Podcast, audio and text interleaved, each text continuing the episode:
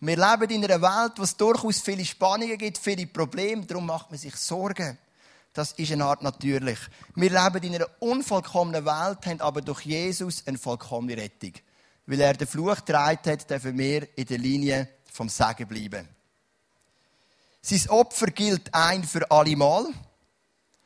Es ist nicht etwas, das immer wiederkehrt. Jesus hat es einmal gebracht, er ist einmal gestorben und von jetzt an gilt es für alle Ewigkeit. Ich möchte das am Beispiel der Steuererklärung erklären. Wer von euch hat schon mal eine Steuererklärung ausgefüllt?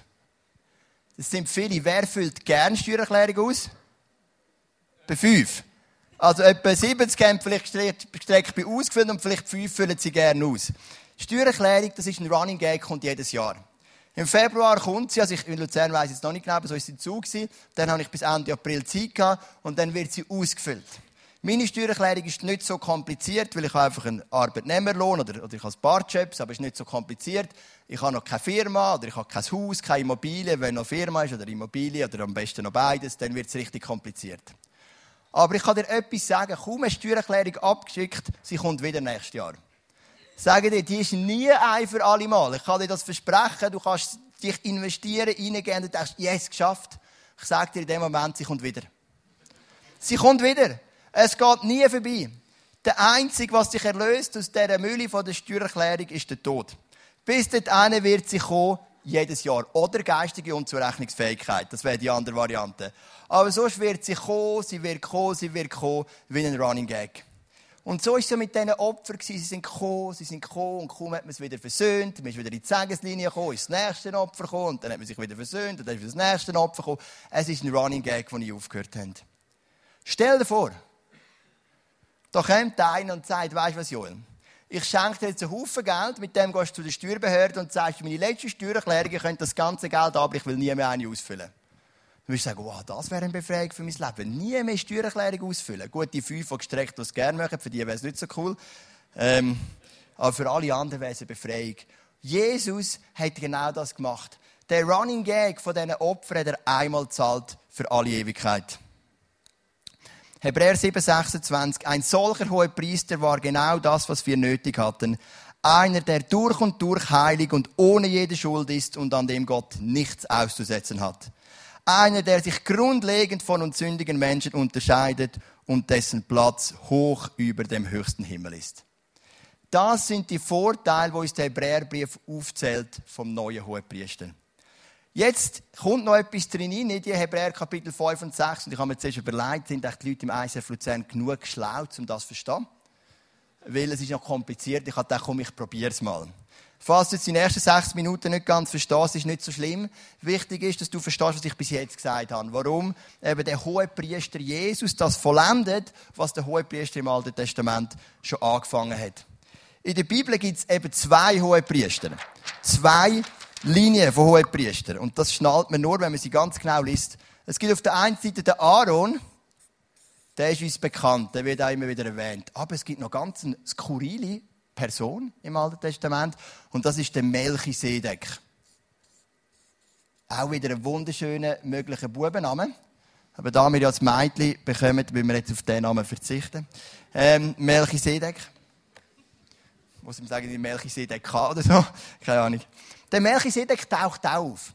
Irgendwie wie ein Gespenst ist der plötzlich da. Ich lese die Situation vor. Der Abraham ist in einer Schlacht. Und dann heißt als Abraham von seiner siegreichen Schlacht gegen Kedor Laemor und dessen Verbündete zurückkehrte, zog ihm der König von Sodom in, in, in Schwanenplatz entgegen, das jetzt Königstal genannt wird. Ebenso kam Melchisedek, der König von Salem, dorthin und brachte Brot und Wein. Er war Priester des höchsten Gottes. Der Abraham kommt zurück von der Schlacht und plötzlich kommt ein Melchisedek. Wir hören vorne nie etwas von ihm und nachher auch nie von ihm. Wir wissen ein paar Sachen. Er ist König vom höchsten Gott. Plötzlich kommt irgend einfach ein König vom höchsten Gott. König von Salem. Er erinnert uns an Jerusalem natürlich. Er ist der König von Jerusalem, der dann später der David zur Hauptstadt gemacht hat und der Trump jetzt bestätigt hat. Ähm, genau, für die, die up to date sind medial. Und es ist noch ganz interessant, er bringt Brot und Wein mit, was natürlich ein Bild ist aufs Abendmahl, das dann Jesus so einführt. Und der Melchisedek taucht auf. Und dann heißt Melchisedek sagte zu Abraham, der höchste Gott, der Himmel und Erde geschaffen hat, schenke dir seinen Segen. Abraham oder Abraham, so der vorher geheißen. Gepriesen sei der höchste Gott, denn er ließ dich über deine Feinde triumphieren. Da gab Abraham Melchisedek den zehnten Teil von allen Gütern, die er den König abgenommen hatte. Also da kommt irgendein skurriler König, sagt, ich bin der König vom höchsten Gott, und der Abraham gibt ihm seinen zehnten Teil. Dein zehnten Teil, sagt in der Verfassung vom Hebräerbrief, gibst du immer jemandem, der höher ist als du. Nicht, du bist nicht ein Chef und gibst deinem Angestellten Zehnten, sondern wenn du ein Franchise-Unternehmen hast, gibst du deiner Hauptfirma. Du gibst es gegen Ufe, immer gegen Ufe, oder wir geben es ins Reich Gottes und der Abraham gibt es an einen König, und er grossen Respekt hat. Der König vom höchsten Gott. Und dann schreibt der David im Psalm 110, schreibt er ein prophetisches Wort. Er sagt, Gott der Herr hat meinem Herr, mit dem er Jesus gemeint, geschworen, in alle Ewigkeit sollst du ein Priester sein, so wie es Melchisedek war. Also interessanterweise sagt der David voraus, der neue Priester Jesus kommt nicht aus der Linie von Aaron, sondern er kommt aus der Linie von Melchisedek. Also Jesus kommt aus dieser Linie. Es wird dann noch viel argumentiert, warum. Äh, das kann ich dir nicht alles zusammenfassen, weil du nicht alles verstehen weil ich nicht alles verstanden habe. Äh, aber ich mache so Quintessenz daraus. Und dann schreibt der Verfasser vom Hebräerbrief, weder der Vater noch die Mutter von Melchisedek sind bekannt, auch keine seiner Vorfahren. Man weiß nicht, wann er geboren, auch nicht, wann er gestorben ist. Sein Leben war ohne Anfang und ohne Ende. Er gleicht dem Sohn Gottes und bleibt Priester für alle Zeit. Also der Melchisedek ist ein Bild auf Jesus. Der Melchisedek tauft auf, und viele Ausleger sagen auch, er ist Jesus gewesen. Das ist auch das, was ich persönlich glaube. Ich glaube, dass sich im Alten Testament Jesus ein paar Mal gezeigt hat. Weil die Juden glauben nicht, dass Gott einen Sohn hat, den Sohn Gottes. Das kommt dann erst durch Jesus. Aber ich glaube, er schimmert immer wieder durch. Und ich glaube, da taucht Jesus auf beim Abraham, beim Stammvater vom Volk Israel. Und er ist der Priester vom höchsten Gott. Und dann heißt, er wird Jesus selber wird aus seiner eigenen Linie, aus der Linie von Melchisedek sein. Kein Vater, keine Mutter. Irgendwie plötzlich ist er da und er kommt auf die Erde. Warum ist das wichtig?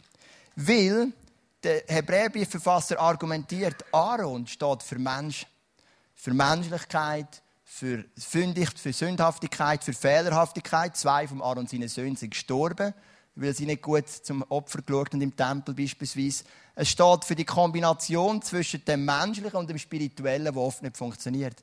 Aber der Melchisedek steht für Gott. Und Jesus kommt direkt aus der Linie raus vom Melchisedek.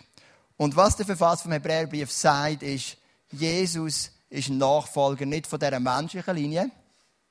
Da haben ja auch nur Leviten sein. Jesus kommt aus dem Stamm Juda. Das sagt zum Beispiel dann der Verfasser auch noch. Sondern er ist ein direkter Nachfolger von dem Melchisedek, von dem König, vom höchsten Gott. Und das ist für uns vielleicht weniger wichtig, weil wir keine jüdischen Wurzeln haben. Aber für einen Juden ist das sehr wichtig, das zu begreifen.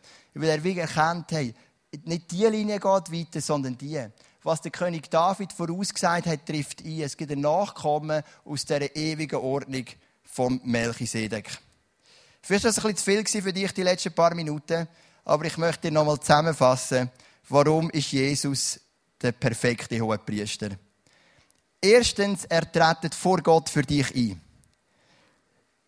Zweitens, er kennt deine Schwächen und Versuchungen. Er hat sie durchgemacht. Drittens, er macht den Weg frei zum Vater. Er leitet das Kreuz über die Distanz zwischen Gott und Mensch. Viertens, er ist der Begründer von einem besseren neuen Bund. Fünftens, sein Amt ist ewig gültig. Sechstens, seine Rettung ist vollkommen. Und siebtens, sein Opfer gilt ein für allemal. Das ist Jesus, der Hohepriester. Wir werden im zweiten Teil Worship die Band kommen. Und wir werden Abendmahl nehmen, links und rechts. Ich tue es immer gerne erklären, warum das Abendmahl. Das Abendmahl symbolisiert genau das, was Jesus für dich gemacht hat.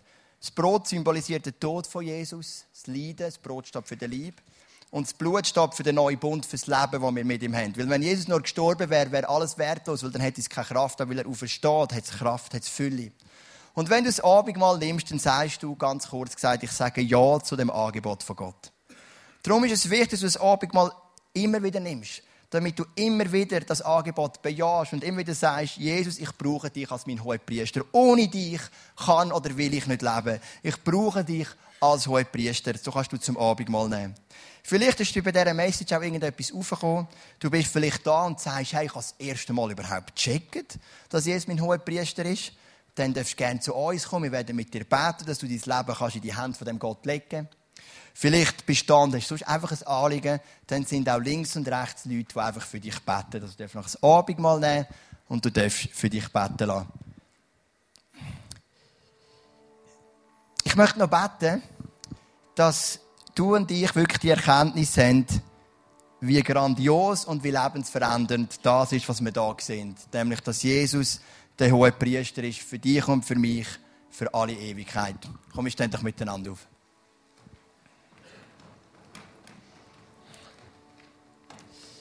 Jesus, für uns bist du der vollkommene hohe Priester.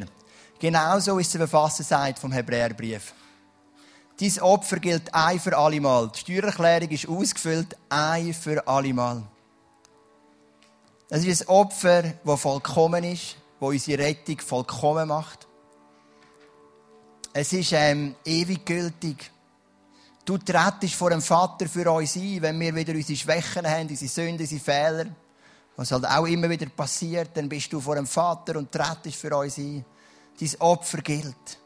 Und es gilt für jeden, der heute da ist. Natürlich auch für jeden, der nicht da ist. Aber danke dir, dass für jeden, der heute da ist, das Opfer gilt. Dass du unser hoher Priester bist, das Angebot gilt für uns. Es ist schon im alten Bund ein gutes Konzept gewesen, aber es ist vollkommen gemacht worden im neuen Bund. Und ich bin einmal mehr so dankbar, dass ich ausgewählt wurde von dir, um im Zeitpunkt vom neuen Bund zu leben. Das ist ein riesiges Privileg. Es macht vieles viel einfacher, weil, Jesus zum Fluch geworden ist für uns Menschen und wir darum dürfen in dieser Linie vom Segen bleiben.